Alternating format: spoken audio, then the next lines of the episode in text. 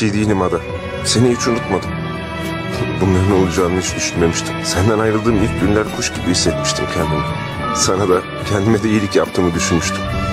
Ta ki ufacık bir şey beni darmadağın edene kadar. Sana ait ufacık bir toka alay etti benimle o gün. İşte o sabah seni ve neleri kaybettiğimi anladım.